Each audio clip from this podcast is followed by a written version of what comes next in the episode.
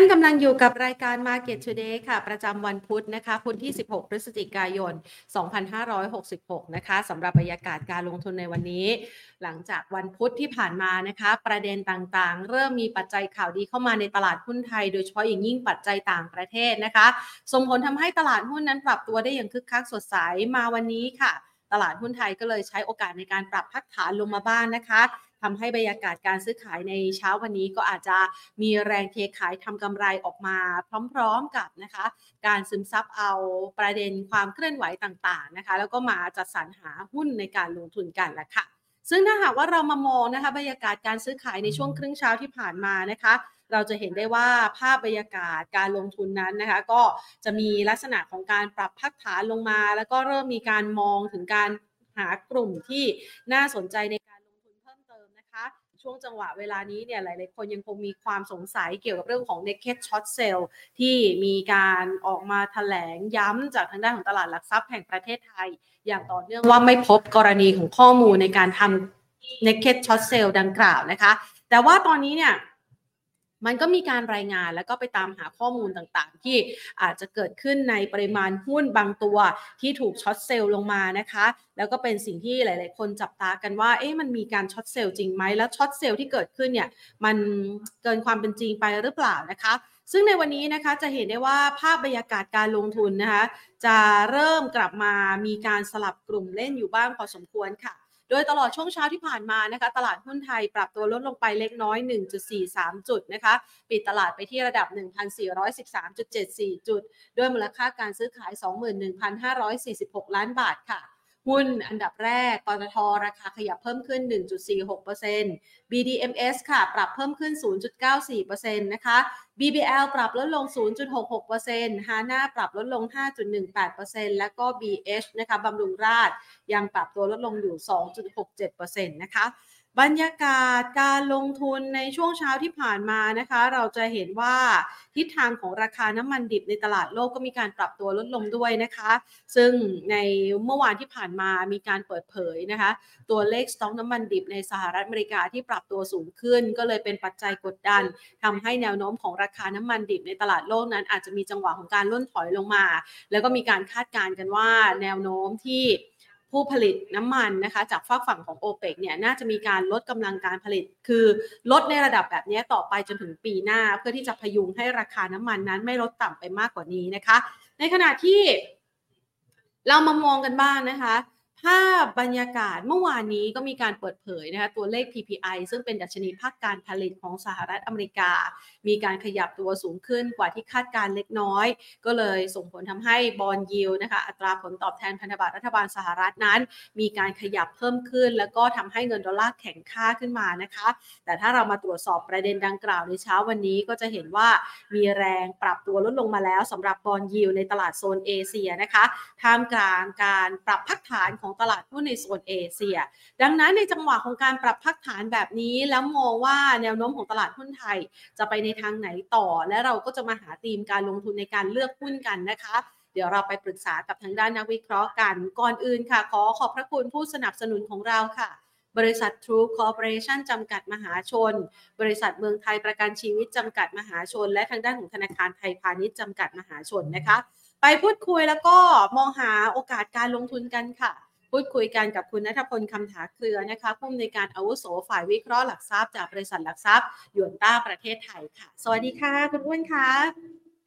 สวัสดีครับพี่แปดและนักลงทุนทุกท่านครับค่ะมาวันนี้นะคะปรับพักฐานไปหลังจากเมื่อวานที่ผ่านมารับข่าวดีนะคะเกี่ยวกับเรื่องของเงินเฟ้อสหรัฐนะคะปรับชูดขึ้นไปค่อนข้างจะร้อนแรงเลยทีเดียวมาวันนี้เนี่ยปรับพักฐานเราประเมินแนวโน้มการไปต่อของตลาดหุ้นไทยยังไงบ้างคะคุณอ้วนครับต้องบอกว่าก็วันนี้เนี่ยแม้ว่าจะมีจังหวะยุบย่อลงมาบ้างนะครับแต่ว่าการยุบย่อของSET อินเด็กซ์เนี่ยก็ต้องบอกว่าน้อยกว่าภูมิภาคแล้วกันนะครับคือในช่วงเช้าวันนี้เนี่ยตลาดหุ้นเอเชียส่วนใหญ่เนี่ยจะปรับตัวลงมานะครับจากประเด็นผมคิดว่าก็คงจะเป็นความกังวลนะในการที่สหรัฐแล้วก็ผู้นำสหรัฐแล้วก็ผู้นำจีนเนี่ยได้พบปะกันนะครับพอพบปะกันแล้วเนี่ยทางผู้นำของสหรัฐเองเนี่ยก็ยังค่อนข้างที่จะดุดันในแง่ของ การให้ความเห็นนะครับว่าทางผู้นำจีนเนี่ยก็ยังมีลักษณะเป็นเผด็จการอยู่นะครับอันนี้คือเขาก็พาดหัวในสื่อต่างประเทศนะก็เลยทำให้ตลาดหุ้นเอเชียวันนี้เนี่ยส่วนใหญ่ก็เป็นลักษณะของการพักตัวลงมานะครับแต่ในส่วนของตลาดหุ้นไทยเนี่ยผมคิดว่าเริ่มดูดีขึ้นนะครับตรงที่เราเริ่มเห็นนักลงทุนต่างชาติเนี่ยกลับเข้ามาซื้อละนะครับแล้วก็ยอดช็อตเซลล์ที่เกิดขึ้นเนี่ยมันเริ่มเบาลงนะครับอย่างเมื่อวานเนี่ยเราเห็นนักลงทุนต่างชาติกลับมาซื้อในระดับที่ต้องบอกว่ามีนัยสำคัญนะครับประมาณสัก 3,000 กว่าล้านนะครับแล้วก็มีการเข้ามาทำสถานะซื้อในตลาดฟิวเจอร์สก็คือลองตัวของ Index Futures เนี่ยประมาณสัก 40,000 กว่าสัญญานะครับคิดเป็นมูลค่าก็ตกประมาณสัก 8,000 ล้านบาทนะครับพี่แพนก็ถือว่าเยอะนะครับแล้วก็ซื้อกลับในส่วนของ NVDR เข้ามาด้วยนะฮะก็ประมาณสักหลายพันล้านบาทเหมือนกันนะครับมันก็เลยทำให้ภาพของโฟลว์เนี่ยที่เคยขายหุ้นไทยมาก่อนหน้านี้เนี่ยเริ่มเบาลงนั่นแปลว่าเขาอาจจะเริ่มเห็นจุดเปลี่ยนอะไรบางอย่างสำหรับตลาดหุ้นไทยว่าก่อนหน้านี้เคยขายอย่างเดียวหรือว่าเล่นช็อตด้วยนะครับก็คือขายไปหมดแล้วแล้วก็เล่นทางลงเพราะว่าตลาดหุ้นไทยก็มีเครื่องไม้เครื่องมือที่ครบถ้วนนะสามารถเล่นทางขึ้นทางลงได้เนี่ยเริ่มเบาลงละเขาเริ่มแบบเล่นขาลงเนี่ยเบาละนะตรงนี้ก็ผมว่าเป็นสัญญาณที่ดีที่มันก็สะท้อนภาพบนนี้ต่อเนื่องมาอีกวันแม้ว่าอาจจะดูซึมๆหน่อยแต่ถ้าเกิดเราเทียบกับตลาดเอเชียโดยภาพรวมก็ถือว่าค่อนข้างดีแล้วนะสำหรับตลาดหุ้นไทยในวันนี้นะครับค่ะ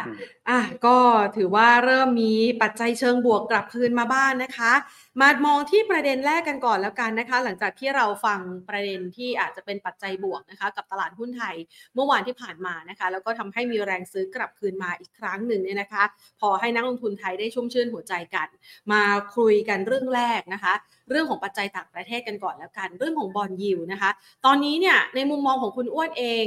ก่อนหน้านี้เราเคยมีการทำสัมมนากันที่พารากอนนะคะคุณอ้วนก็บอกว่ามันจะมีจังหวะหนึ่งแหละที่บอนด์ยิลด์เนี่ยมันจะเริ่มชะลอและตลาดหุ้นไทยมันจะกลับมาพลิกฟื้นคืนมานะคะแต่ว่าประเด็นนี้เนี่ยมันอาจจะไม่ได้คาดหวังกันได้ในระยะเวลายาวๆตอนนี้เนี่ยเรามองต่อจากช่วงเวลา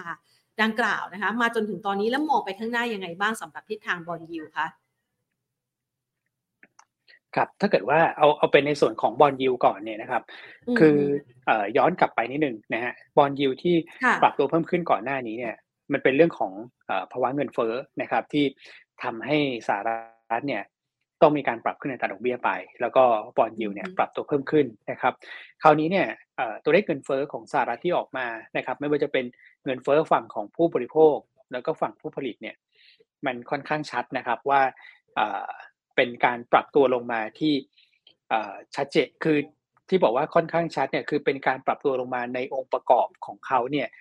ที่ก่อนหน้านั้นเคยกังวลกันไม่ว่าจะเป็นค่าเช่านะครับวันนั้นที่ไปคุยก็เอาเรื่องของค่าเช่าไปคุยด้วยนะครับแล้วก็ค่าบริการเนี่ยเราดูแค่2อันนี้ถ้าเกิด2อันนี้ปรับลงมาเนี่ยเราค่อนข้างสบายใจแล้วนะครับแล้วก็ในตัวของราคาน้ำมันนะครับเราจะเห็นภาพว่าราคาน้ำมันเองเนี่ยก็มีการปรับฐานลงมาต่อเนื่องนะครับวันนี้ผมเสียดายนิดนึงผมเปิดกราฟไม่ขึ้นนะไม่งั้นก็อยากจะให้เห็นภาพตัวของราคาน้ำมันด้วยนะราคาน้ำมันเนี่ยพอปรับฐานลงมาเนี่ยมันชัดมากนะครับว่าน้ำมันกับบอนด์ยิลด์เนี่ยเคลื่อนไหวในทิศทางเดียวกันนะครับถ้าเกิดน้ำมันปรับฐานลงมาเนี่ยก็แปลว่าแรงกดดันของเงินเฟ้อลดลงนะครับก็ไม่มีความจำเป็นในการขึ้นดอกเบี้ยเพราะฉะนั้นบอนด์ยิลด์เนี่ยตอนนี้เขาไม่ได้มองว่าจะขึ้นแล้วในปีหน้านะครับเขาตัดตรงนี้เลยครับ 5.5% นะฮะเป็นดอกเบี้ยสูงสุดแล้วเขามองว่าจะเห็นภาพของการปรับลดอัตราดอกเบี้ยลงเนี่ยในประมาณสักกลางปีหน้าเป็นต้นไปนะครับผมก็เลยคิดว่าณจุดที่เราอยู่อะครับถ้าน้ำมันไม่ได้กลับไปเร่งตัวขึ้นนะครับน้ำมันไม่ได้กลับไปเร่งตัวขึ้นคำว่าเร่งตัวขึ้นของผมเนี่ยอย่างตัวของเวสเท็กซัสนะครับก็คือประมาณสัก90เหรียญนะครับอย่างตัวของ Brent เนี่ยก็คือประมาณสัก95แต่ถ้าเกิดว่า2ตัวเนี้ยมันไม่ได้เกินเลเวลตรงนั้นขึ้นไปเนี่ยผมคิดว่า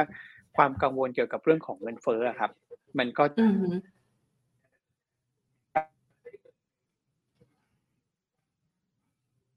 ไม่น่าจะกลับมายิวของสหรัฐตอนนี้อยู่ที่ 4.5% นะครับจุดสูงสุดของเขาเนี่ยอยู่ที่ประมาณสัก 5% นิดๆที่วันนั้นเราคุยกันเนี่ย นะครับผมคิดว่าน่าจะเป็นภาพของการประคองตัวไปเรื่อยๆในช่วงที่เหลือของปีซึ่งถ้าเกิดเรามองไปเนี่ยนะครับขนาดเรื่องของอิสราเอลยังมีอยู่นะครับเรื่องรัสเซียยูเครนยังมีอยู่เนี่ยน้ำมันก็ไม่ได้ขยับขึ้นแล้วแล้วตอนนี้ก็เป็นฤดูหนาวด้วยเป็นไฮซีซั่นของการใช้น้ำมันแต่พอไม่ได้ขยับขึ้นเนี่ยผมก็เลยค่อนข้างมั่นใจว่าช่วงที่เหลือของปีเนี่ยถ้าเรื่องอิสราเอลไม่ได้แบบมีประเด็นความตึงเครียดเพิ่มเติมเนี่ยน้ำมันก็นิ่งๆแล้วนะครับแล้วก็เราดูแล้วเนี่ยถ้าเกิดว่าไม่ได้มีเรื่องของความเสี่ยงทางด้านภูมิรัฐศาสตร์เนี่ยโอกาสที่จะทำให้สินค้าโภคภัณฑ์โดยภาพรวมเนี่ยปรับตัวเพิ่มขึ้นเนี่ยค่อนข้างยากเพราะฉะนั้นเนี่ยผมเลยตอบได้ว่าเราอยู่ในสภาวะที่เฟดเนี่ยเข้าสู่โหมดในการคงอัตราดอกเบี้ยนะครับส่วนจะลดอัตราดอกเบี้ยเมื่อไหร่เนี่ยนะครับก็ไปดูปีหน้าซึ่งการลดอัตราดอกเบี้ยเนี่ยจะเป็นลบกับทิศทางการลงทุนแต่ว่าการคงอัตราดอกเบี้ยเนี่ยมันจะเป็นภาวะที่ค่อนข้างเป็นบวกนะครับกับการลงทุนเหมือนกับเป็นการปรับขึ้นระลอกสุดท้ายแล้วกันในฝั่งของสหรัฐซึ่งก็น่าจะทำให้ตลาดหุ้นไทยเนี่ยสามารถฟื้นตัวขึ้นในช่วงที่เหลือของปีนี้ได้นะครับผมก็เลยคิดว่าถ้าถามผมภายในปีนี้ผมว่าภาพมันยังเป็นแบบที่เราคิดกันนี่แหละก็คือบอนด์ยิลด์เป็นลักษณะทรงกับซุดมากกว่าที่จะไต่ระดับขึ้นไปแต่พอเป็นปีหน้าเนี่ยบอนด์ยิลด์ที่ลงมันอาจจะไม่ได้เป็นบวกแล้วนะครับเพราะเขาจะมองว่าบอนด์ยิลด์ที่ลงเนี่ยมันสะท้อนภาพเรื่องของการปรับลดอัตราดอกเบี้ยของสหรัฐซึ่งการปรับลดอัตราดอกเบี้ยเนี่ยมันจะเกิดขึ้นได้ก็คือตัวของเศรษฐกิจของสหรัฐเนี่ยเริ่มถดถอยเริ่มชะลอตัวนะครับตรงนั้นเนี่ยมันจะสร้างความกังวลกับเรื่องของการลงทุนตามมามากกว่านะครับค่ะตอนนี้เนี่ยก็มีหลายสถาบันการเงินของต่างประเทศคาดการณ์เกี่ยวกับการลดอัตราดอกเบี้ยด้วยนะคะคุณอ้วนบางแห่งเนี่ยบอกว่าอาจจะลดในไตรมาสที่2ปีหน้าแต่บางแห่งยังคงมุมมองว่าน่าจะไปปรับลดสักประมาณสิ้นปีหน้าเนี่ยนะคะในมุมมองของคุณอ้วนและหยวนต้าเองเนี่ยเราประเมินว่าโอกาสของการปรับลดเนี่ยมันจะอยู่สักประมาณช่วงเวลาไหนล่ะคะครับถ้าเกิดว่าเราดูFedWatch 2นะครับณตอนนี้เนี่ยเขามองภาพการปรับลดเนี่ยจะเป็นช่วงประมาณสักกลางปีหน้านะครับก็คือในการประชุมสักประมาณเดือน5ครับเดือนพฤษภาคมปีหน้านะถ้าเกิดว่าเป็นช่วงเวลาตรงนั้นเนี่ยผมคิดว่ามันสมเหตุสมผลนะครับพี่แพนก็คือตอนนี้ถ้าเกิดเฟดจะปรับลดอัตราดอกเบี้ยลงเนี่ยเศรษฐกิจต้องถดถอยนะฮะเศรษฐกิจถดถอยเนี่ยแปลว่า GDP ของสหรัฐเนี่ยต้องเริ่มติดลบแล้วเวลาสหรัฐเขาก็ดูแบบควอเตอร์ต่อควอเตอร์นะครับเดี๋ยวผมขออนุญาตแชร์หน้าที่ตอนนี้แชร์ได้นะครับเสียดายว่ากราฟเนี่ยกดไม่ขึ้นจริงๆนะครับก็คงเป็นไอตัว FedWatch 2 ตรงนี้ไปก่อนนะครับว่าเนี่ยฮะสิ่งที่ตลาดมองก็คือตัดด้านขวาไปแล้วก่อนหน้านี้เวลาเราเอาพวกตารางให้ดูอย่างเงี้ยนะครับมันจะมีตารางที่เป็นด้านขวาตรงนี้นิดนึงก็แปลว่าตลาดยังเผื่อเรื่องของการขึ้นในอัตราดอกเบี้ยบ้างแต่ตอนนี้คือคงแล้วก็มาลงในการประชุมวันที่1พฤษภาคมปีหน้า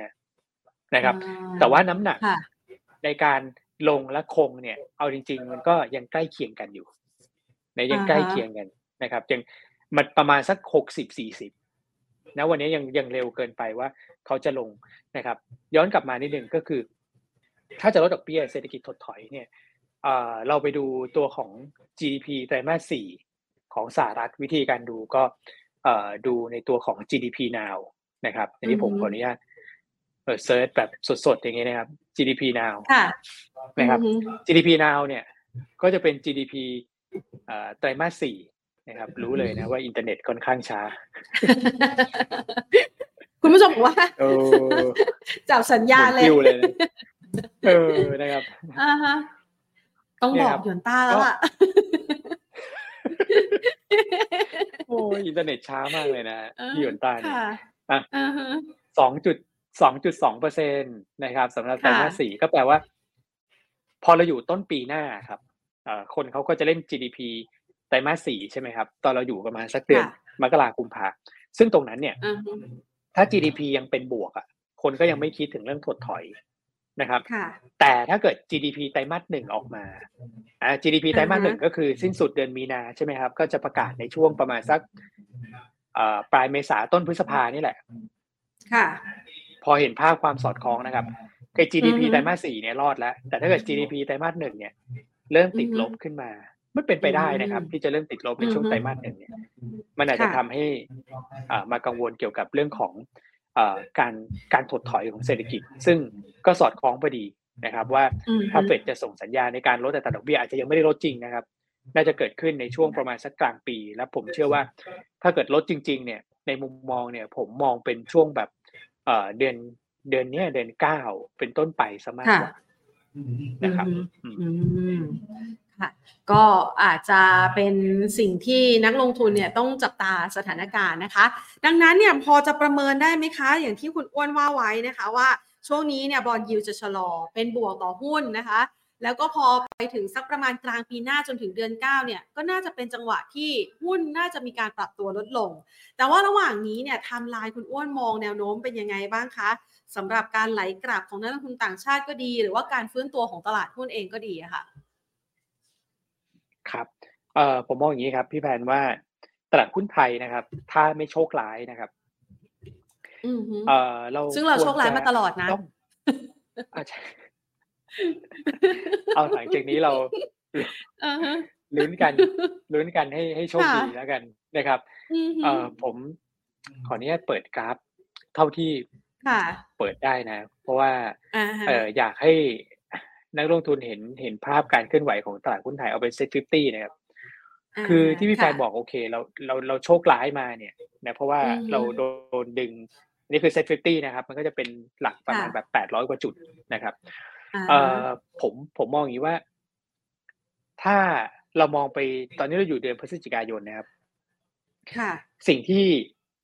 ผมเห็นเนี่ยก็คือตลาดหุ้นไทยเนี่ยเอาจริงๆนะมาเสียทรงคือเดือนสิงหาเห็นไหมครับคือก่อนหน้านั้นเนี่ยลงแล้วมีขึ้นลงแล้วมีขึ้นอันนี้คือช่วงที่เราจัดตั้งรัฐบาลมันจะไซด์เวย์ผมว่าไม่ได้เสียทรงเรามาเสียทรงเวฟแรกเลยเนี่ยคือเรื่องสตาร์ทช็อตนึงแต่มันก็ไม่หนักเห็นไหมครับเพราะมันมีเรื่องการเมืองเข้ามาช่วยถ่วงดุลนะครับแต่ไอ้ที่เสียไปเลยเนี่ยคือตั้งแต่เดือนสิงหาเป็นต้นมานะครับสาเหตุที่เสียตรงนี้มันเป็นเพราะอะไรนะฮะแล้วเดี๋ยวเราช่วยกันแกะนะครับว่า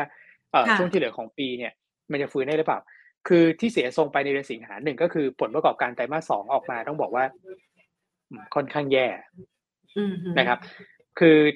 มันตรงกับที่เราคาดแหละ 220,000 ล้านบาท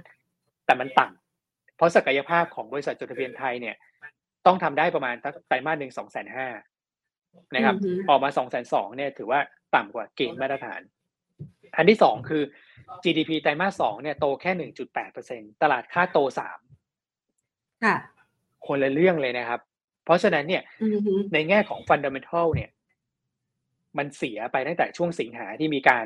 ประกาศตัวผลประกอบการไตรมาส2กับ GDP ไตรมาส2ออกมานะครับแล้วเดือนกันยาเนี่ยก็มาโดนกดคือกระแทกไปอีกนะครับจากข่าวลือหลายๆข่าวโดยเฉพาะเรื่องดิสตอนบัลเลตเนี่ยที่กังวลกันว่าพอไปกู้มาเยอะๆแล้วยังไม่ชัดเจนสักทีว่าจะกู้หรือเปล่าอะไรอย่างเงี้ยนะครับแต่ว่าตอนนั้นเนี่ยตลาดมองไปแล้วว่าถ้าเกิดกู้เยอะๆเนี่ยโดนลดเรื่องของเครดิตเรตติ้งแน่ๆทั้งนั้นที่บริษัทเครดิตเรตติ้งเอเจนซี่เขาไม่ได้พูดเลยนะครับแต่คนไทยเนี่ยไปพูดกันเองเรื่องของการดาวเกรดซึ่งผมก็ไปดูฟันดัมเมนทัลมาแล้วเราต่อให้กู้มาทำจริงๆยังไงเราก็ไม่โดนดาวเกรดแน่ๆนะครับก็ตอนนั้นมันก็ทำให้ตลาดเนี่ยถูกกระแทกลงมาอีกนะครับแล้วก็มาในช่วงล่าสุดเนี่ยเป็นเรื่องของความเชื่อมั่นในการลงทุนแล้วที่คนมองว่าหุ้นลงผิดปกติลงเยอะเกินไปหรือเปล่ามีการช็อตมากเกินไปไหมที่เราเรียกกันว่า Naked Short อ่ะช็อตแบบไม่มีหุ้นเนี่ยมาตั้งไว้แล้วก็ปิดสถานะกันในวันอันนี้ผมไม่ทราบว่ามันมีหรือไม่มีแต่ผมจะบอกว่าในช่วงตลาดขาลงเนี่ยนะครับมันจะพูดอะไรก็ได้หมดแหละทั้งคือส่วนใหญ่ก็คือในเชิงลบเป็นหลักนะครับมันก็เลยเป็นความเชื่อมั่นที่มันขาดหายไปเนี่ยคือ4ประเด็นเราค่อยๆแกะนะครับอันแรกกำไรบริษัทจดทะเบียนไตรมาส2ไม่ดีใช่ไหมผมบอกว่าไตรมาส3เนี่ยออกมายังไม่รวม AOT เนี่ยได้ 270,000 270,000 สำหรับผมอ่ะ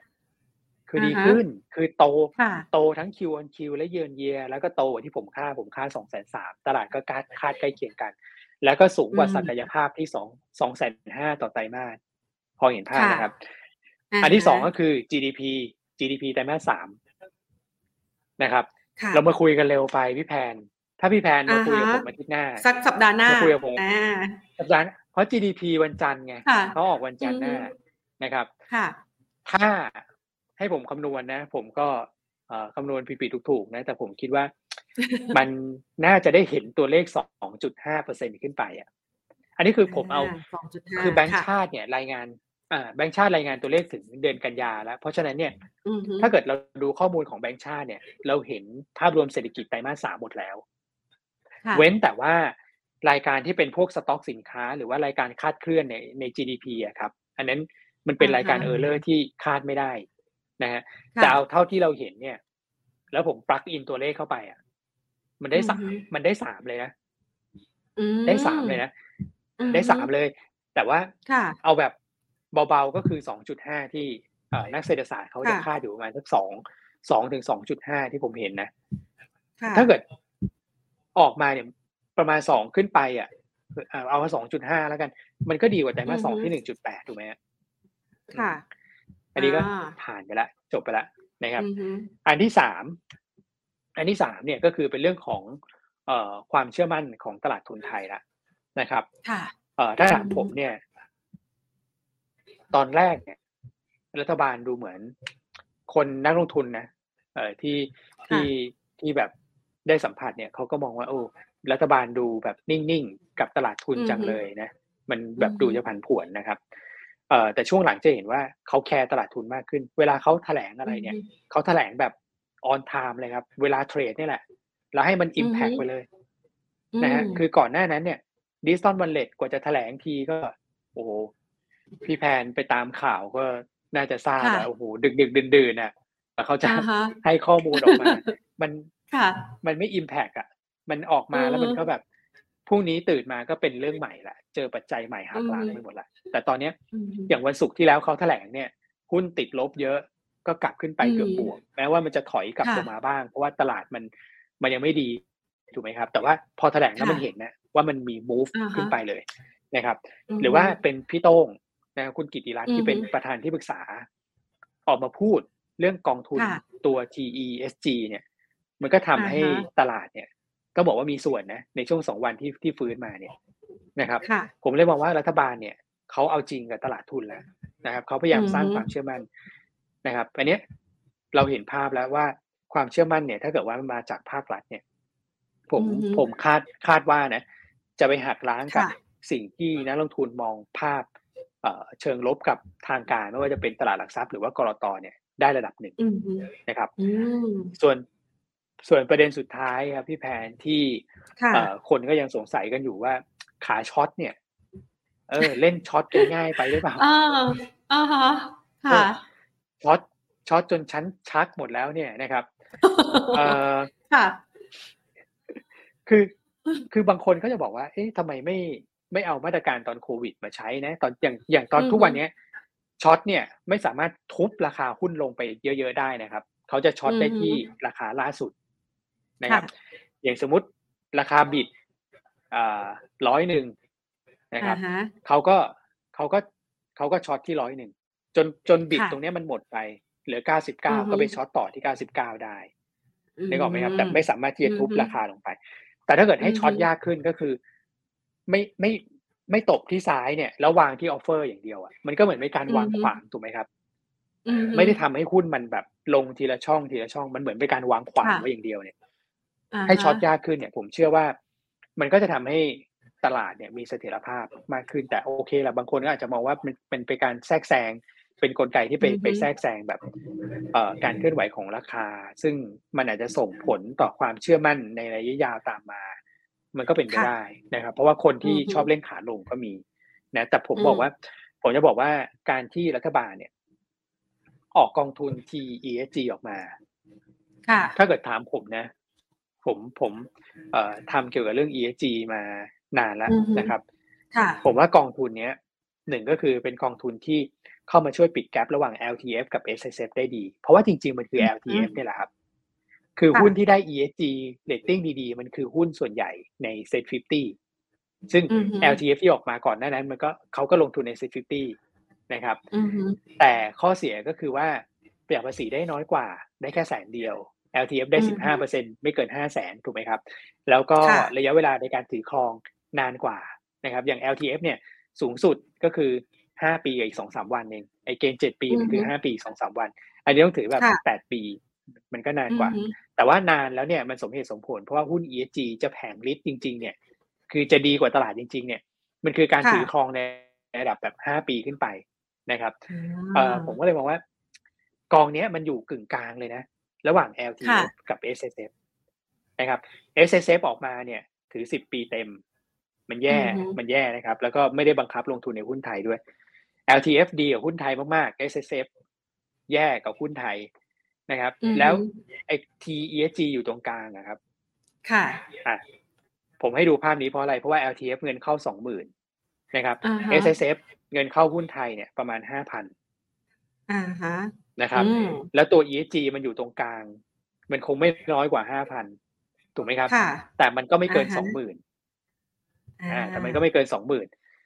นะครับนี่ถึงเป็นที่มาว่าเฟดโก้สภาธุรกิจตลาดทุนไทยบอกคาดหวัง 10,000ผมไม่รู้ว่าตัวเลขจะได้จริง 10,000 หรือเปล่านะพี่แพนแต่ผมจะบอกว่ากองทุนเนี้ยเดี๋ยวผมให้ดู performance แล้วกันว่าเป็นผมก็ซื้อนะครับเพื่อเอาไปประหยัดภาษีนะครับแต่สำหรับย้อนกลับมาคนที่ชอบเล่นขาช็อตตลาดหุ้นไทยเนี่ยช็อตสาดไปเลยนะเขาจะเริ่มคิดแล้วว่าเดือนธันวาที่เริ่มเปิดขายกันเนี่ยกองเนี่ยมีหน้าตักอยู่ 10,000 อ่ะมีหน้าตักอยู่ 10,000 คนที่เล่นช็อตมาแบบปกตินะที่ไม่ได้แบบช็อตแบบใช้ระบบแบบอัลกอริทึมอะไรมากเนี่ยผมว่าเขาก็ไม่ค่อยอยากช็อตละปีนี้ได้กำไรเยอะแล้วตลาดหุ้นไทยลงไป15-16% พอละนะครับเดือนธันวาเขาก็ปิดโพซิชั่นไปเที่ยวกันละนะครับส่วนคนที่ใช้ AI เยอะๆเนี่ยผมว่าเขาก็ต้องคิดนิดนึงว่าก่อนหน้านั้นเนี่ยมันเป็นตลาดที่มันไม่มีแรงซื้อแต่ตอนนี้มันจะมีแรงซื้อและเป็นแรงซื้อหุ้นขนาดใหญ่ด้วยผมก็เลยคิดว่าก็โอเคถ้าเกิดว่ามันไม่ได้ทำให้แบบช็อตยากขึ้นแต่ว่าเอาเม็ดเงินเข้ามาสู้มันน่าจะช่วยประคับประคองตลาดได้อย่างน้อยๆก็ไม่ทำให้ตลาดมันลงเละเทะพอไม่ลงเละเทะคนก็ไม่ต้องไปโทษนู่นโทษนี่ถูกไหมครับพอคนไม่โทษนู่นโทษนี่ก็หมายความว่าคนก็จะเริ่มมีความมั่นใจมีความเชื่อมั่นกับตลาดมากขึ้นนะครับไอ้เรื่องความเชื่อมั่นเนี่ยผมเลยแบ่งไปสองเรื่องแรกก็คือกระทรวงการคลังดูเหมือนว่าจะแคร์ตลาดหุ้นมากขึ้นเรื่องที่สองก็คือมีกองทุน ESG เนี่ยมารอซื้อหุ้นในเดือนธันวานะครับตอบคำถามพี่แพนในนี้ตอบยืดยาวนิดนึงผมก็เลยมองว่าตลาดหุ้นไทยเนี่ยในช่วงที่เหลือของปีเนี่ยผมจะมองไซด์เวย์อัพขึ้นไปนะครับแนวต้าน 1,440 1,450 นะครับแนวรับก็จะอยู่แถว 1,380 ถึง 1,400 จุดนะครับผมมองอย่างนั้นแล้วถ้าเกิดว่าเราดูภาพตัว SET50 เนี่ยจะเห็นว่ามีการยกโลขึ้นแล้วนะครับตอนนี้เหลือที่การยกไฮขึ้นไปถ้าสามารถยกไฮได้เนี่ยในแง่ของทฤษฎีทางเทคนิคเนี่ยมันก็คือเป็นการแบบสะท้อนภาพว่ามีโอกาสที่จะจบรอบขาลงในช่วงสั้นนะครับเพราะว่าเวลาเขาดูทางเทคนิคเนี่ยขาลงเนี่ยจังหวะการลงมันจะยาวกว่าจังหวะเด้งนี่เป็นเรื่องปกตินะครับแต่ถ้าเกิดจังหวะขึ้นเนี่ยมันเริ่มยาวกว่าจังหวะลงเนี่ยจังหวะขึ้นเริ่มยาวกว่าจังหวะลงเนี่ยสะท้อนภาพว่าตลาดเนี่ยเริ่มแบบมีจุดเปลี่ยนแล้วนะครับถ้าเกิดว่าเบรกขึ้นไม่ได้ก็ถามว่าเบรกตรงไหนเนี่ยเอาไซด์อินเด็กซ์แล้วกันมันก็คือแถวประมาณสัก 1,450 จุดเบรกขึ้นไม่ได้เนี่ยมันจะเป็นสัญญาณจบรอบขาลงแต่เรายังไม่ได้มองขนาดนั้นนะเรามองแค่ว่า1450ประมาณนี้ผมคิดว่าไปได้แล้วก็อีกนิดเดียวประเด็นอีกประเด็นเดียวพี่แพนก็คือว่าปีหน้าเดือนมกราครับมันจะมีมาตรการกระตุ้นเรื่องของเศรษฐกิจและการบริโภคเข้ามานะครับซึ่งทุกครั้งที่เราย้อนไปดูสถิตินะครับตัวของช็อปดีมีคืนนี้ผมขออนุญาตเปิดไฟล์แบบสดๆนิดนึงเป็นเปิด Excel ให้ดูเลยครับพี่แบงค์สดๆนี่ค่ะวันนี้อุปกรณ์ไม่ค่อยพร้อมอันนี้ครับตอนที่ทำไม่ว่าจะเป็นช็อปช่วยชาติหรือช็อปดีมีคืนค่ะเซตอินเด็กซ์มักตอบรับเชิงบวกในช่วงที่ดำเนินมาตรการนะครับโดยเฉลี่ยคือประมาณสัก 3% ในช่วงดำเนินมาตรการนะครับแล้วก็หุ้นพวกโดเมสติกเพลย์เนี่ยก็จะเคลื่อนไหวได้ดีผมก็เลยคิดว่า เดือนธันวาเรารอดแล้วมี ESG กองทุน ESG เข้ามาช่วยเดือนมกราสถิติมี January Effect พร้อมกับตัวของ E-Refund นะครับโครงการ E-Refund เข้ามาช่วยนะครับผมก็เลยมองโมเมนตัมเนี่ยนับแต่วันนี้ไปจนถึงเดือนมกราเนี่ยเอาจริงผมลุ้นให้ตลาดหุ้นไทยเนี่ยฟื้นต่อเนื่องนะครับเพราะว่าเรื่องของต่างประเทศมันก็ไม่ได้น่ากังวลแล้วอะเรื่องบอนด์ยิวด์นะครับที่เหลือคือความเชื่อมั่นในประเทศล้วนๆละนะครับแล้วผมมองว่ารัฐบาลเนี่ยเขาแคร์ตลาดทุนมากขึ้นผมก็เลยคิดว่าเปลี่ยนข้างแล้วแหละนะครับตอนนี้กลับมามองการฟื้นตัวต่อเนื่องถึงเดือนมกราคมนะครับนะคะเป็นภาพที่ดูดีแล้วก็สดใสเลยทีเดียวนะคะน่าจะเป็นจังหวะที่ดีให้กับนักลงทุนได้ในช่วงโค้งท้ายปีแบบนี้นะคะ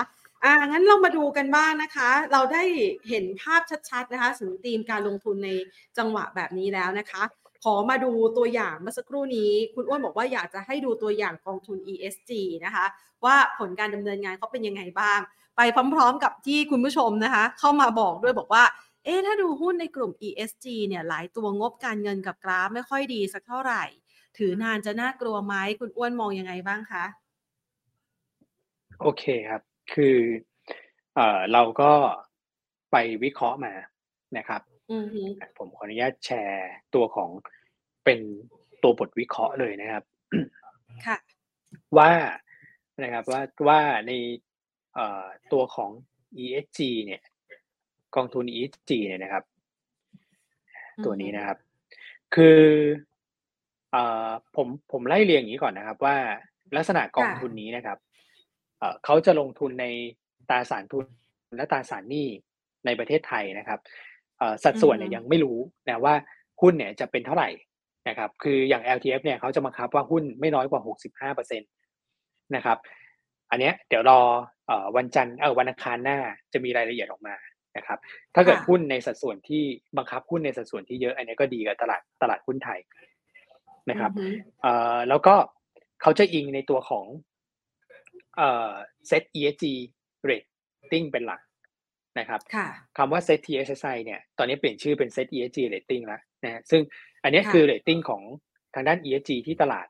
ทำไว้ประกาศเมื่อวันที่6พฤศจิกายนที่ผ่านมามี193บริษัทนะครับถ้าถามผมเนี่ย193บริษัทเนี่ยผมคิดว่ากองทุนที่ตั้งมานะครับเขาน่าจะเลือกลงทุนในเรตติ้งที่เป็น 3A กับ 2A นะครับคนที่ได้เรตติ้ง 3A ก็เหมือนคนได้คะแนนแบบสอบแล้วได้คะแนน85ขึ้นไปอะไรอย่างเงี้ยครับ2A ก็ประมาณ80อย่างเงี้ยนะครับมันก็คือคะแนนทางด้าน ESG เนี่ยสูงพอที่สามารถมั่นใจได้ว่าธุรกิจเขาค่อนข้างที่จะให้ใส่ใจสิ่งแวดล้อมสังคมแล้วก็บรรษัทพิบาลก็คืออยู่รอดปลอดภัยอย่างยั่งยืนนี่แหละนะครับผมก็ไปดูมาอย่างนี้ครับว่าในถ้าเกิดเราเอาหุ้นพวกนี้ 3A กับ 2A เนี่ยนะครับมาเรียง Market Cap เนี่ยคือต้องบอกว่า193ตัวเนี่ยมันคือ 70% ของทั้งตลาด Market Cap นะครับ 70% ของทั้งตลาดประมาณ75% ของทั้งตลาดนะครับแล้วถ้าเกิดเราเอา40ตัวแรกของ SET ESG Ratingมัดรวมกันแค่40ตัวจาก193ตัวเนี่ยมันคือ 80% ของทั้งอินเด็กซ์ตัวนี้นะครับเราทำมาเพื่ออะไรเราทำมาเพื่อว่าอ๋อถ้างั้นเนี่ยกองทุนเนี่ยเขาไม่ต้องลงทุนทั้ง193หรอกเขาแค่ลงทุนใน40ตัวแรกอ่ะมันกินมาติดแคปไป 80% นะครับมันก็สามารถที่จะtrack ตัวดัชนีได้แล้วนะครับคือกองทุนเนี่ยมันมีทั้ง active กับ passive ว่าแรกๆเขาคงออก passive ก็คือเกาะดัชนีไปเกาะดัชนี SET ESG ไปนะครับไม่ได้ต้องการจะแพ้หรือชนะเพราะฉะนั้นเนี่ยเขาจะลงทุนในสัดส่วนที่มันใกล้เคียงมากที่สุดซึ่ง40ตัวเนี่ยมันเพียงพอเราก็เอาเฉพาะ40ตัวนี่แหละแล้วก็มาสแกนหาหุ้นที่น่าสนใจนะครับว่ากองทุนเนี่ยน่าจะเข้าไปลงทุนแต่ผมให้มองภาพแบบนี้ก่อนแล้วครับสิ่งที่นักทุนกังวลกันว่าหุ้น ESG เรตติ้งดีๆบางตัวกราฟก็เสียทรงคือผมว่าตอนนี้กราฟเสียทรงทุกตัวนะครับในช่วงตลาดขาลงนี่คือหากราฟสวยยากมาก เสียศูนย์มากกว่าเสียทรงเสียศูนย์ไปเลยนะครับค่ะแต่จะบอกว่าอย่างนี้ครับพี่แพนก็คือถ้าเราเอาหุ้นชุดนี้นะครับ33-34บริษัทที่ได้ 3A นะครับตรงนี้นะครับแล้วผมไปดู performance ย้อนหลังทำ back test ทำมา13ปีตั้งแต่ปี2010เนี่ยจะเห็นได้ว่าเส้นสีฟ้าเนี่ยนะครับที่เป็น Set ESG Rating 3A เนี่ยในช่วง3ปีนะ3ปีแรกเนี่ยใกล้เคียงกับ Set Index เลยนะครับแต่ถ้าเกิดเลย3ปีไปแล้วเนี่ยเริ่มเอาเพอร์ฟอร์มแล้วถ้าเกิดเลย5ปีไปอ่ะชนะขาดเลยนะแก๊ปมันกว้างขึ้นนี่คือผลตอบแทนสะสมนะครับแก๊ปมันกว้างขึ้นแม้ว่าตอนโควิดจะลงแต่ว่าก็ลงแล้วยังชนะเซตนะค่ะคนที่ได้ 3A เนี่ย33 34บริษัทเนี่ยแล้วพี่แพนกับนักลงทุนดูกราฟช่วงหลังมันต่างจากกันแบบชัดเจนมากๆนะนะครับผมว่ากราฟเนี้ยมันสื่อความได้นะครับในช่วงที่ตลาดหุ้นไทยขาดความเชื่อมั่นเนี่ยหุ้นที่ได้เรตติ้ง ESG ดีๆอ่ะเขาไม่สนใจนะคือเขาก็ยังไปของเขาได้นะครับเนี่ยผมเลยบอกว่าไอ้ตัวของหุ้นเนี่ยกองทุนเขาก็มองเหมือนนักวิเคราะห์เนี่ยแหละครับที่คือผมก็ทำเปเปอร์ออกมานะครับแน่นอนก็ส่งให้พี่ๆกองทุนด้วยเนี่ยนะครับพอเห็นภาพแบบเนี้ยผมว่าหุ้น 3A เนี่ยจะถูกจับจองก่อนใครเพื่อนแต่มันก็จะเป็นหุ้นที่แบบอยู่ใน SET50 ซะเยอะอยู่แล้วนะแต่มีบางตัวก็ไม่อยู่ใน SET50 อย่างเช่นซาบีน่าอย่างเงี้ยนี่บอกไหมตัวกลางๆเล็กๆก็มีนะครับผมเลยจะบอกนักลงทุนว่ากองทุนเนี่ยเขาก็จะเลือกครับเขาก็จะเลือกแต่ว่าผลจากการทำแบ็กเทสเนี่ยผมคิดว่าน่าจะทำให้พี่ที่ถามมาเมื่อสักครู่เนี่ยมั่นใจได้ว่ากอง ESG อ่ะเป็นกองที่ performance ดีกว่าตลาดแต่คอนเซ็ปต์ของ ESG ผมให้เข้าใจอย่างนี้ก่อนคำว่า ESG เนี่ยเราไม่ได้แบบมันไม่ได้เหมือน growth stock หรือ value stock นะครับที่แบ่งข้างกันชัดเจนเลยสาย growth ก็แบบเอาแบบกำไรโตมูลค่าแพงไม่เป็นไรขอกำไรโตไว้ก่อนสาย value ก็บอกว่าเอาแบบเติบโตมั่นคงมูลค่าไม่แพงนะครับแต่สาย ESG เนี่ยจริงๆคำว่าการให้ความสำคัญกับE S และ G เนี่ยถ้าเกิดบริษัทที่ให้ความสำคัญกับสังคมสิ่งแวดล้อมธรรมาภิบาลบริษัทเหล่านี้จะมีความเสี่ยงในการดำเนินธุรกิจต่ำแต่ว่าคอนเซปต์ของหุ้น E จริงๆเขาเน้นที่ความเสี่ยงถูกไหมครับเพราะฉะนั้นเนี่ยเราควรจะเอา E S G เนี่ยไปแมทช์สาย growth ก็ growth ไป value ก็ value ไปแต่ว่าเอาเป็น growth กับ value ที่มี E S G อ่ะอันนี้มันเป็นการใช้ที่แบบผสมผสานที่ลงตัวนะครับผมจะบอกนักลงทุนอย่างนี้ว่าไอ้คำว่า ESG เนี่ยจริงๆเน้นที่ความเสี่ยงเพราะฉะนั้นเนี่ยถ้าเกิดเราเพียว ESG นะเราไม่ควรมานั่งดู performance กันนะครับขอแค่อยู่รอดปลอดภัยแล้วก็มีปันผลจ่ายกับนักลงทุนอย่างสม่ำเสมอตามหลักธรรมาภิบาลมันคือพอแล้วแต่ไอ้ส่วนที่มันเกิดขึ้นเนี่ย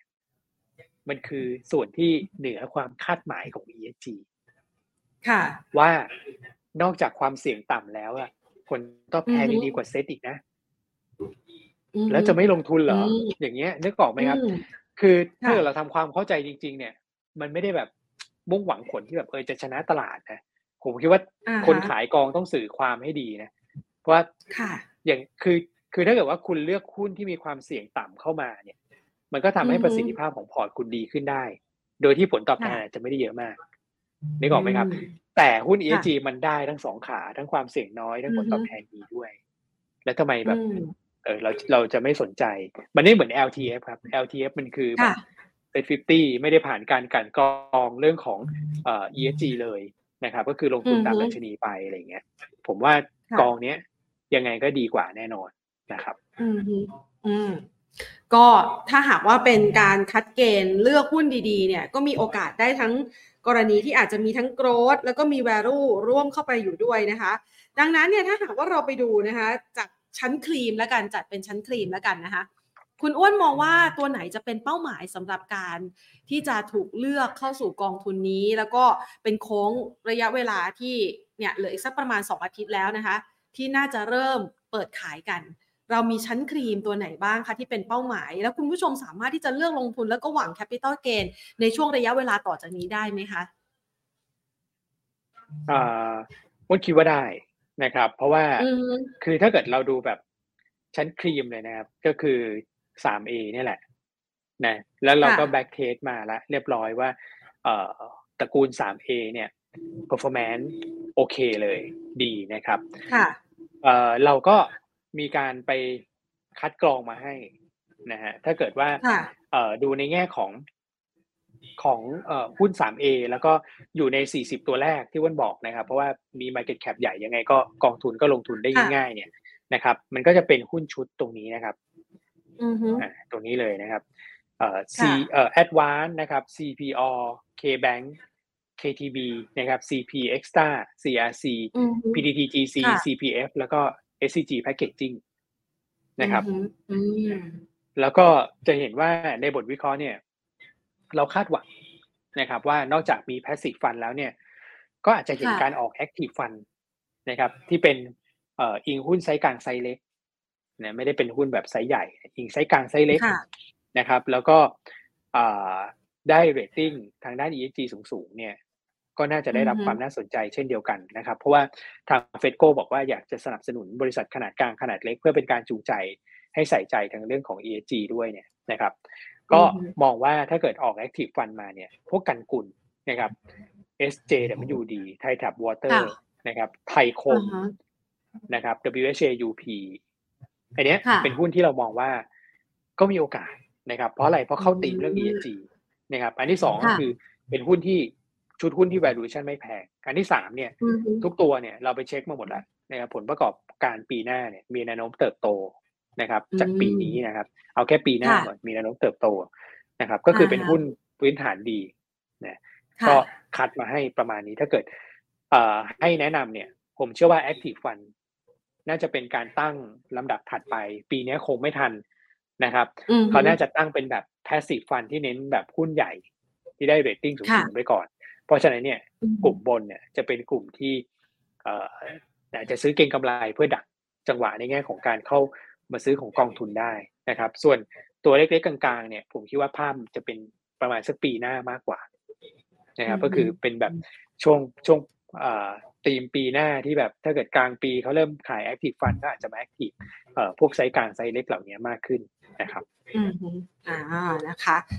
ได้เป็นเป้าหมายเลยนะคะสำหรับการลงทุนนะคะซึ่งหุ้นหลายๆตัวที่ดูจากรายชื่อที่คุณอ้วนให้ไว้เนี่ยนะคะบางตัวอยู่โซนล่างเราก็สามารถซื้อได้เลยใช่ไหมคะแต่ว่าบางตัวมันอยู่โซนบนน่ะคุณอ้วนแนะนำในการเก็บยังไงอะคะถ้าเกิดดูตัวที่อยู่โซนบนเนี่ยจะมีแค่ Advance นะครับแล้วก็KTB นะแค่2ตัวนะครับตัวใหญ่เนี่ยนอกนั้นเนี่ยอยู่ในโซนล่างหมดเลยนะครับถ้าเกิดโซนบนเนี่ยต้องบอกว่าณตอนนี้เนี่ยเป็นช่วงจังหวะของการหมุนหุ้นระหว่างโซนบนลงมาหาโซนล่างอยู่นะครับเพราะว่าตลาดเนี่ยฟื้นตัวจากโซนด้านล่างเขาก็จะเอาหุ้นข้างล่างเนี่ยหอบขึ้นไปก่อนตัวที่อยู่ข้างบนเนี่ยมันก็บางตัวก็ค้างอยู่อย่างนั้นนะครับหรือบางตัวก็อาจจะถูกขายหมุนออกมาเพราะต้องดึงเงินมาด้วยเนี่ยนะครับซึ่งจริงๆแล้วเนี่ยฟันดาเมนทัลมันไม่ได้แย่นะครับเป็นลักษณะของการโรเทชันก็มองว่าถ้าเกิดอินเด็กซ์เนี่ยดูที่เซตอินเด็กซ์เป็นหลักนะครับถ้าฟื้นตัวขึ้นมาแถวประมาณสัก 1,440 1,450 จุดเนี่ยนะครับคุณก็กลับไปเอาโซนบนได้เพราะว่าอินเด็กซ์ฟื้นกลับมาที่จุดสมดุลแล้วนะครับพอจุดสมดุลเนี่ยก็แปลว่าหุ้นโซนล่างเนี่ยถูกไล่ขึ้นมาใกล้เคียงกับโซนบนนะครับเพราะฉะนั้นโซนบนเนี่ยมันจะหยุดลงนะครับ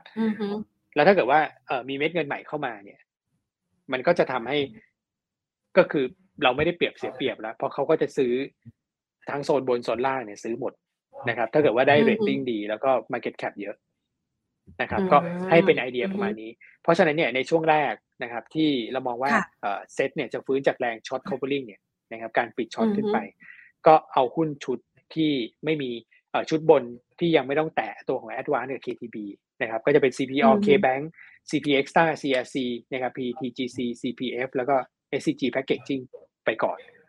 นะครับแล้วพออินเด็กซ์ฟื้นมาถึง1440 1450เนี่ยก็ค่อยโยกกลับไปนะครับหรือว่ามีเงินเติมเข้ามาก็ไปเก่ง Advance กับตัวของ KTB ต่อนะครับค่ะก็แน่เป็นกลยุทธ์ให้ไว้นะคะเผื่อว่าหลายๆคนอยากจะจับจังหวะการลงทุนกันนะคะอันนี้เป็นตัว ESG นะซึ่งคุณอ้วนก็วางแผนไว้ให้เลยนะคะว่าตัวใหญ่เนี่ยน่าจะมานำก่อนและเดี๋ยวปีหน้ารอดูว่าเขาออกกองทุนแบบ Active ก็คือเป็นเชิงรุกนะคะและตัวกลางตัวเล็กก็น่าจะมาเป็นตัวที่มีความน่าสนใจเพิ่มเติมขึ้นนะคะงั้นไปดูต่อนะคะเรื่องของบอนด์ยิลด์กันบ้างดีกว่าบอนด์ยิลด์ปรับลดลงแบบนี้มันมีจังหวะของการเลือกหุ้นที่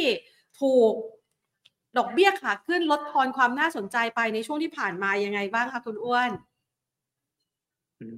ครับผมวันนี้เราก็จริงก็มีออกในตัวของ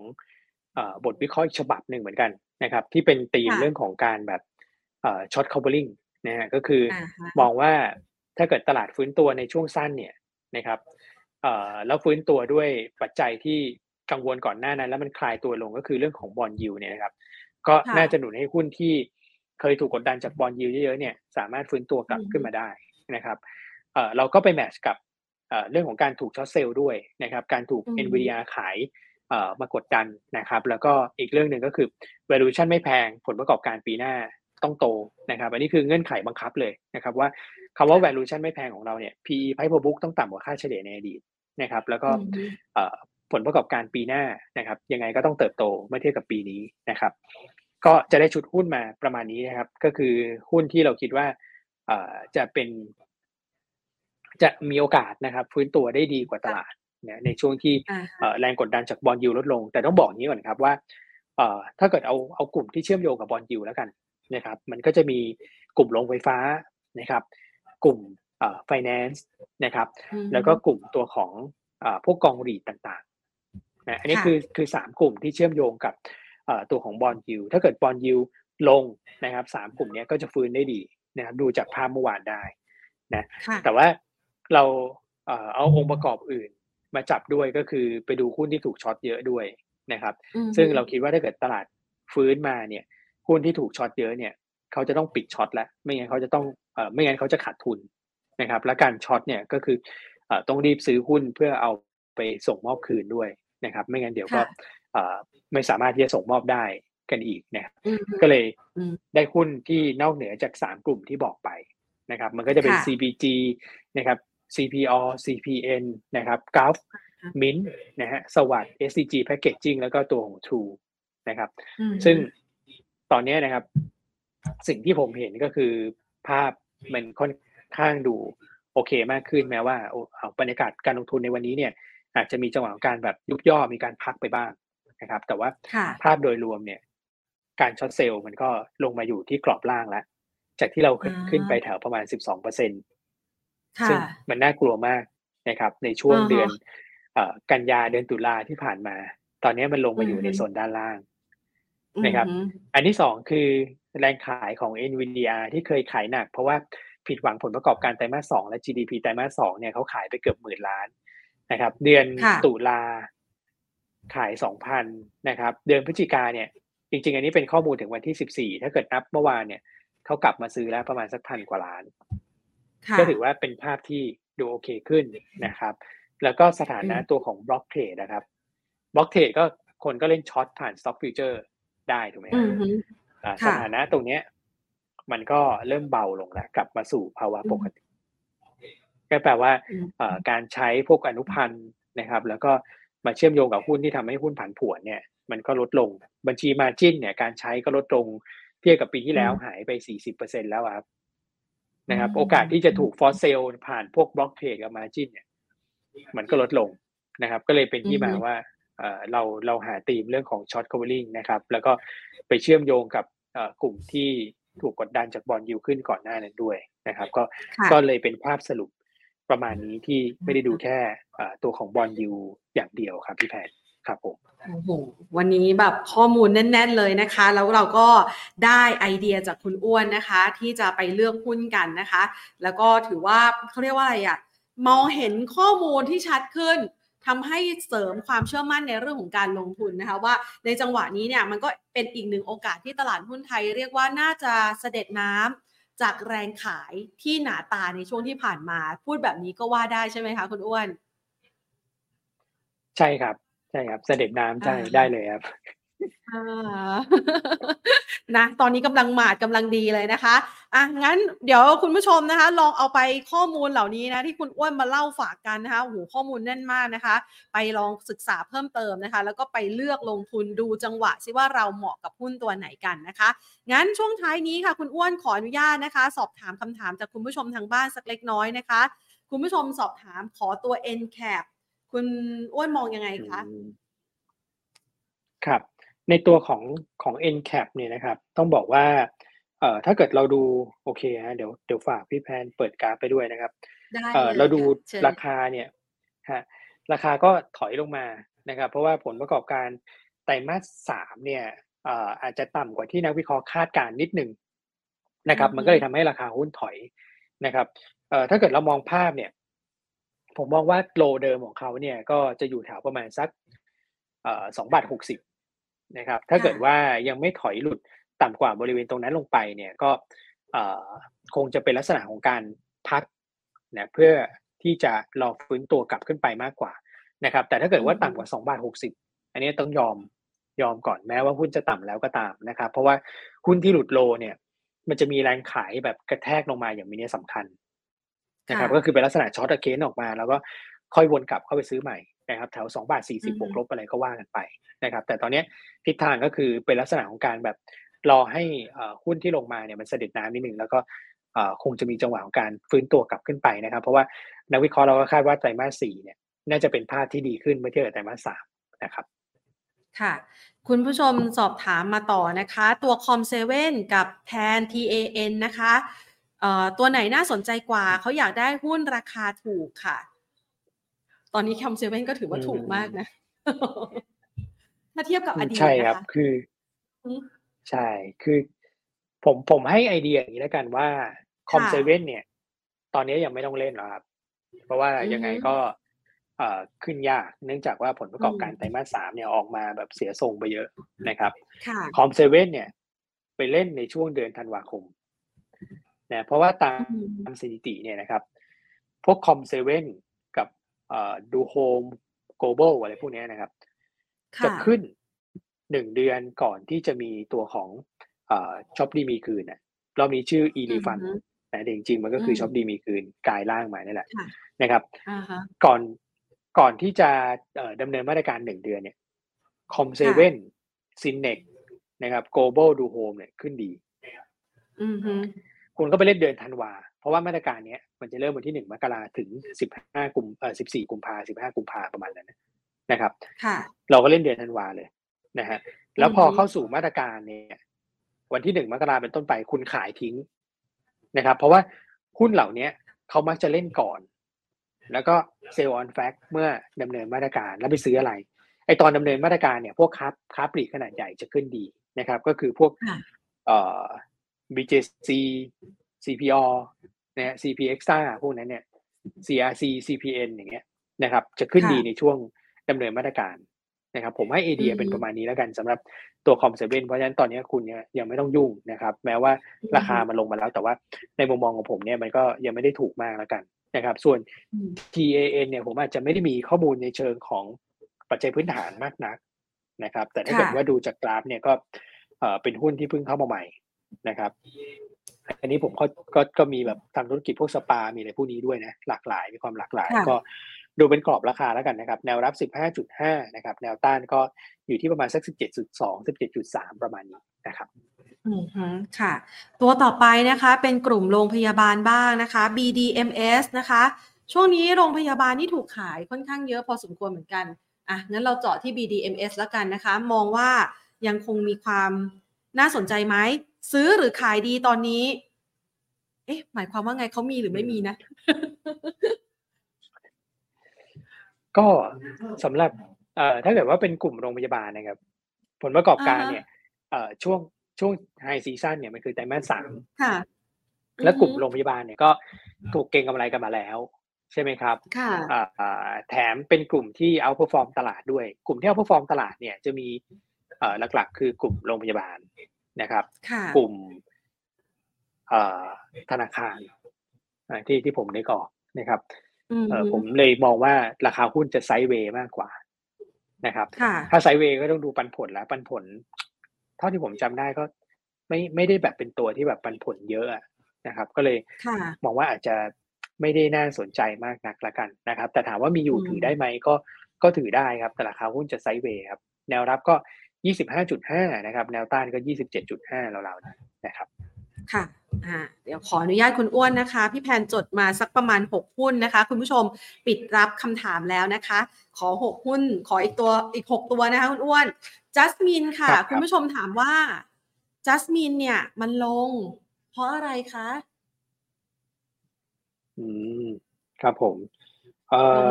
คืออันนี้เป็นใช่อันนี้คงเป็นแบบเซลล์ออนแฟกต์ลงมานะครับเพราะว่าก่อนหน้านั้นเนี่ยราคาหุ้นเก็งกำไรขึ้นมาต่อเนื่องเลยนะครับตั้งแต่ผมดูกราฟของพี่แพรเนี่ยอย่างเดือนสิงหาบาทกว่าเองนะครับแล้วเขาขึ้นมาด้วยอะไรจริงๆไม่ได้ขึ้นมาด้วยเรื่องผลประกอบการนะฮะเขาขึ้นมาจากการเก็งกำไรว่าขายตัว 3B ให้กับตัวของ Advance นะครับแล้วก็พอขายสำเร็จแล้วก็อาจจะเซลล์ออนแฟกต์กันสักรอบหนึ่งนะครับเพื่อรอดูว่าสุดท้ายเนี่ยเขาจะได้เงินสุทธิมาเท่าไหร่แล้วจ่ายปันผลเท่าไหร่นะครับซึ่งปันผลมันก้อนใหญ่แหละแต่ว่าตอนนี้คนก็อาจจะแบบจะเซลล์ออนแฟกต์ก่อนนะฮะแล้วเดี๋ยวพอมันมีความชัดเจนเรื่องผลเงินปันผลแบบก้อนใหญ่เนี่ยเดี๋ยวก็คงจะกลับเข้ามาซื้อเพื่อเก็งเรื่องของปันผลกันอีกสักรอบหนึ่งเพราะฉะนั้นหุ้นตัวนี้ลง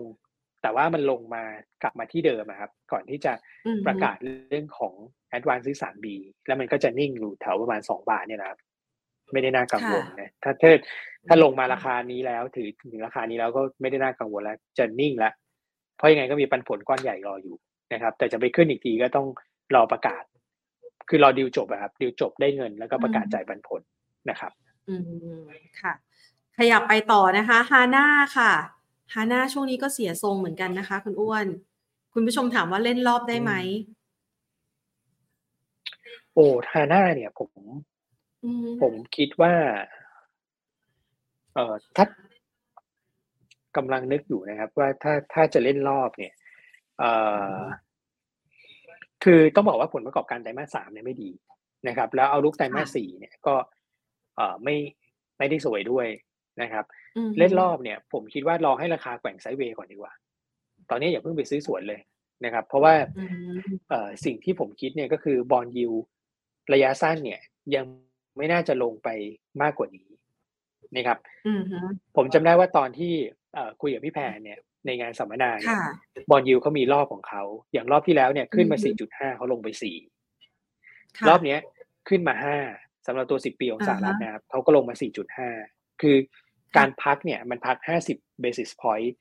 ตามรอบในอดีตแล้วนะครับผมเลยคิดว่าบอนด์ยิลด์จะไซด์เวย์ถ้าเกิดบอนด์ยิลด์ไซด์เวย์เนี่ย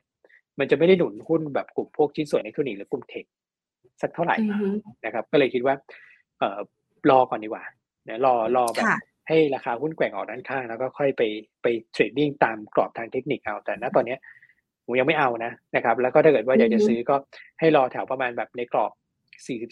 42-43 นะครับค่ะMTW ค่ะมองยังไงคะตัวนี้ก็ราคาหุ้นลงมาต่ำมากแล้วนะครับอาจจะเห็น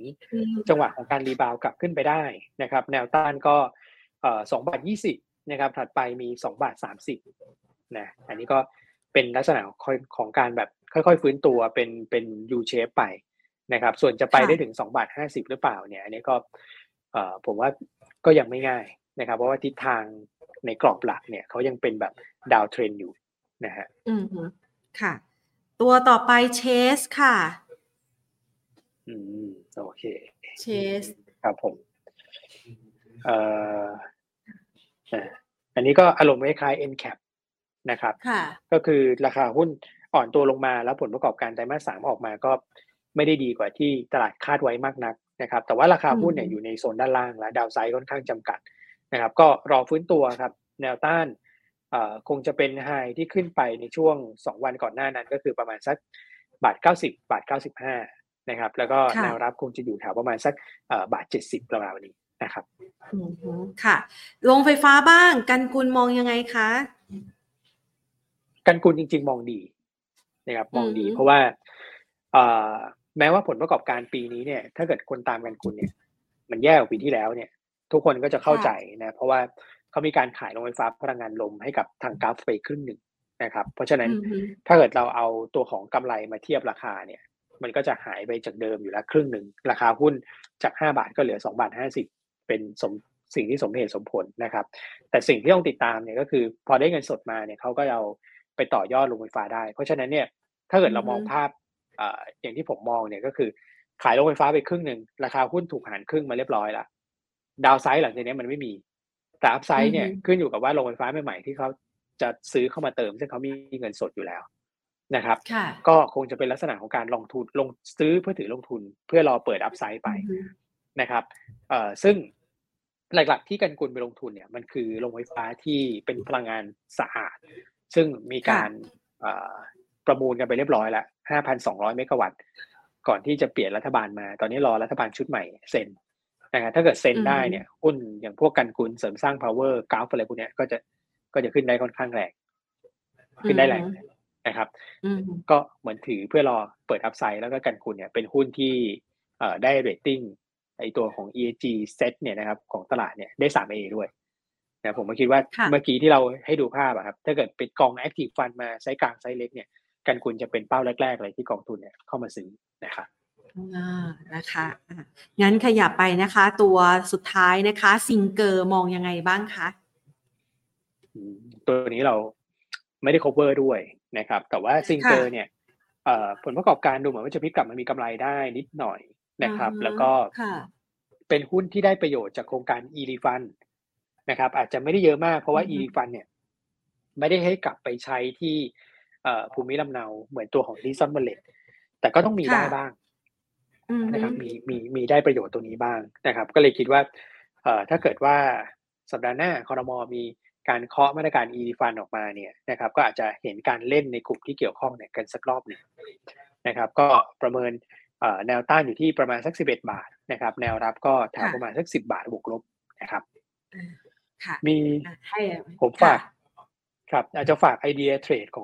องหุ้นตัวหนึ่งครับพี่แผนเมื่อสักครู่ได้เลยพูดไปนะครับก็จะมีทีมงา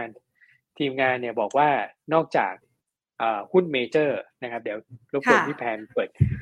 กราฟเมเจอร์ตอนนี้โอ้โห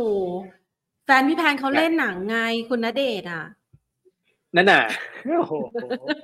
ไปไม่ถูกแล้วคราวเนี้ยหมายถึงหุ้นโอเคฮะค่ะอันนี้ไม่ได้เตรียมกันนะท่านผู้ชมนะครับพี่แพงเขาเล่นเองนี่ยายาเป็นยายายค่ะตั้นโอ้ยไปไม่ถูกจะบอกว่าเมเจอร์เนี่ยทั้งอะไรนะที่หยดใช่ไหมที่หยดใช่ไหมแล้วก็อะไรนะตัวของเรื่องสับเปลืออะไรใช่ไหม